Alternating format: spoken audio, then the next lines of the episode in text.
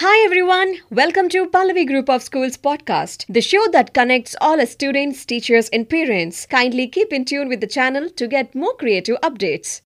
Hello everyone, my name is Monisha studying grade 10 in Pallavi Aware International School, Saroor Nagar.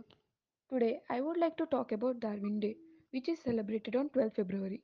Darwin Day is celebrated to commemorate the birth anniversary of Charles Darwin and his significant contributions in the field of science and humanity.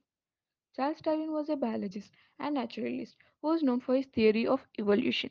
The Darwin Day is celebrated to inspire people all over the world to reflect the importance of the scientific thinking, works, curiosity to find new things, hunger for truth, etc.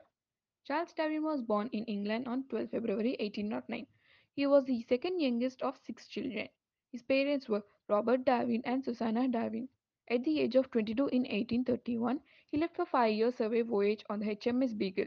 He had studied several types of animals and plants and started generating a theory of evolution and his views on natural selection. After 28 years, he had published his book named On the Origin of Species. According to this theory, the species survive through a process called natural selection, where those are successfully adapted or evolved to meet the changing requirements of their natural habitat, but those who fail to evolve and reproduce died. He studied birds, plants, and fossils. Darwin noticed similarity among all species all over the world and also told that species gradually evolved from common ancestors. Later, Darwin's theory of evolution and the process of natural selection came to be known as Darwinism.